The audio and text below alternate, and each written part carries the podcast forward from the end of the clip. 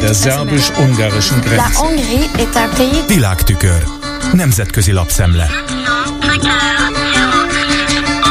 Köszöntöm a hallgatókat! A Zürichi Tagesanzeiger külön cikkben adott hírt arról, hogy november 22-én, vagyis holnap a Weltwoche című jobboldali konzervatív hetilap tulajdonos főszerkesztőjének, Roger Köppelnek a meghívására egy ellentmondásos megítélésű vendég, nevezetesen Orbán Viktor mond beszédet a svájci nagyvárosban, a Dolder Grand Hotelban. A magyar miniszterelnököt Zürichi fellépése előtt Bernben udvariassági látogatáson fogadja a svájci szövetségi elnök és a külügyminiszter is. A Tagesanzeiger emlékeztet arra, hogy Köppel 2018-ban már Steve bannon Donald Trump tanácsadóját is meghívta Svájcba. A mostani vendég a magyar kormányfő, akinek a Zürichi megjelenése ellentmondásos reagálásokat váltott ki a közösségi médiában, a cikk szerint Vladimir Putyin orosz elnök bizalmasaként ismert, és különösen az Ukrajna elleni orosz támadás óta nemzetközi bírálatok elszenvedője. Magyarország ugyan hivatalosan részese az Oroszország elleni szankció, szankcióknak, de Orbán egy hónappal ezelőtti pekingi találkozása Putyinnal újabb aggodalmakat váltott ki. Orbán Viktor az európai politika egyik leginkább megosztó alakja, erősen nacionalista politikát folytat, írja a Tagesanzeiger. Vehemensen ellenzi a menekültek és migránsok befogadását, és ezt úgy állítja be, hogy védelmezi Európa és Magyarország keresztény voltát. Emellett korlátozza a sajtószabadságot, gyengíti a független intézményeket, és kiterjeszti befolyását az igazságszolgáltatásra. Bár Magyarország az Európai Unió tagja, Orbán határozottan euroszkeptikus magatartást tanúsít. Bírálja Brüsszel politikáját, és a nemzeti szuverenitás bővítésével akarja megreformálni az EU-t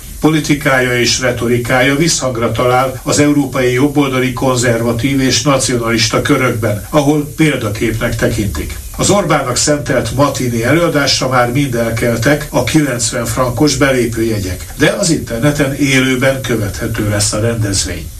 Tegnap töltötte be 81. évét Joe Biden amerikai elnök, és a New York Times a születésnap alkalmából meglehetősen kétkedő hangvételű cikket közölt arról, hogy az elnöknek életkorára tekintettel milyenek az újraválasztási esélyei. A cikk szerzője Peter Baker, a lap fehérházi főtudósítója. Bidennek a korábbi elnökökkel ellentétben nem szerveztek pazar rendezvényt a születésnapjára, hanem szűk családi körben ünnepelt. Ez Baker szerint érthető. Mint írja, egy bizonyos kor fölött már nem fogadja az ember a régi lelkesedéssel, hogy eltelt egy újabb esztendő. Még akkor sem, ha történetesen nem akar indulni elnökválasztáson. Biden esetében pedig ez a dátum újabb emlékeztető a már eddig is eléggé szkeptikus választói kör számára. A szerző ismerteti a New York Times és a Siena College közös felmérését, amely a demokraták és a republikánusok között rendszerint billegő államokban készült, és amelynek értelmében Biden 71% szerint túl öreg ahhoz, hogy elnök legyen, és még saját híveinek 54%-a is így vélekedik. Ezzel szemben Donald Trumpról csak 39% gondolja, hogy túl idős az elnöki poszt ellátásához, holott Trump is 77 éves, és nemrégiben a nyilvánosság előtt többször összezavarodott. A második világháború veszélyével riogatott. Összekeverte Magyarország és Törökország vezetőjét, és azzal büszkélkedett, hogy Obamával szemben vezet a közvéleménykutatásokban.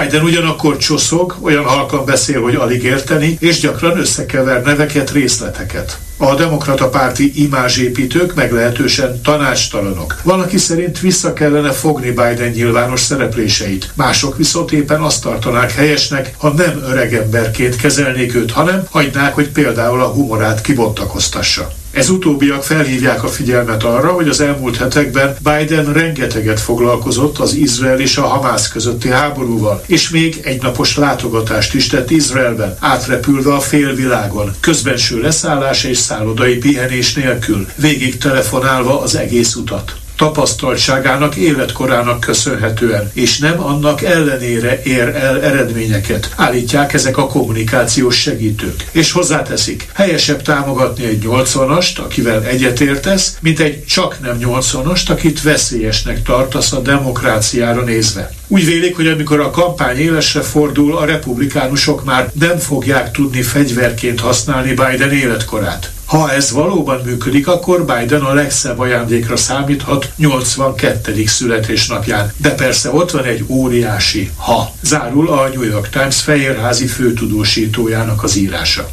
Végül röviden a londoni Guardian egyik cikkéről, amely szerint az Ursula von der Leyen mellett Alex Sorost kipécéző magyar plakátkampány feléleszti az antiszemitizmusra vonatkozó aggodalmakat. Orbán Viktor a jelek szerint visszatér a korábbi stratégiájához, hogy azt állítja, sötét globális erők próbálják befolyásolni az ország politikáját. Ez a kampány fordulópontot jelezhet a magyar kormány és Brüsszel viszonyában, vélekedik a Guardian, és emlékeztet arra, hogy az Orbán kormány hónapokon át tárgyalt az Európai Bizottsággal a jogállami aggályok miatt zárolt EU pénzek feloldása érdekében. Egy nevének mellőzését kérő, magasrangú magyar tisztségviselő azt mondta a londoni lap szerint, hogy a plakátkampány azt jelzi, a kormány feladta próbálkozásait, hogy hozzájusson a pénzhez.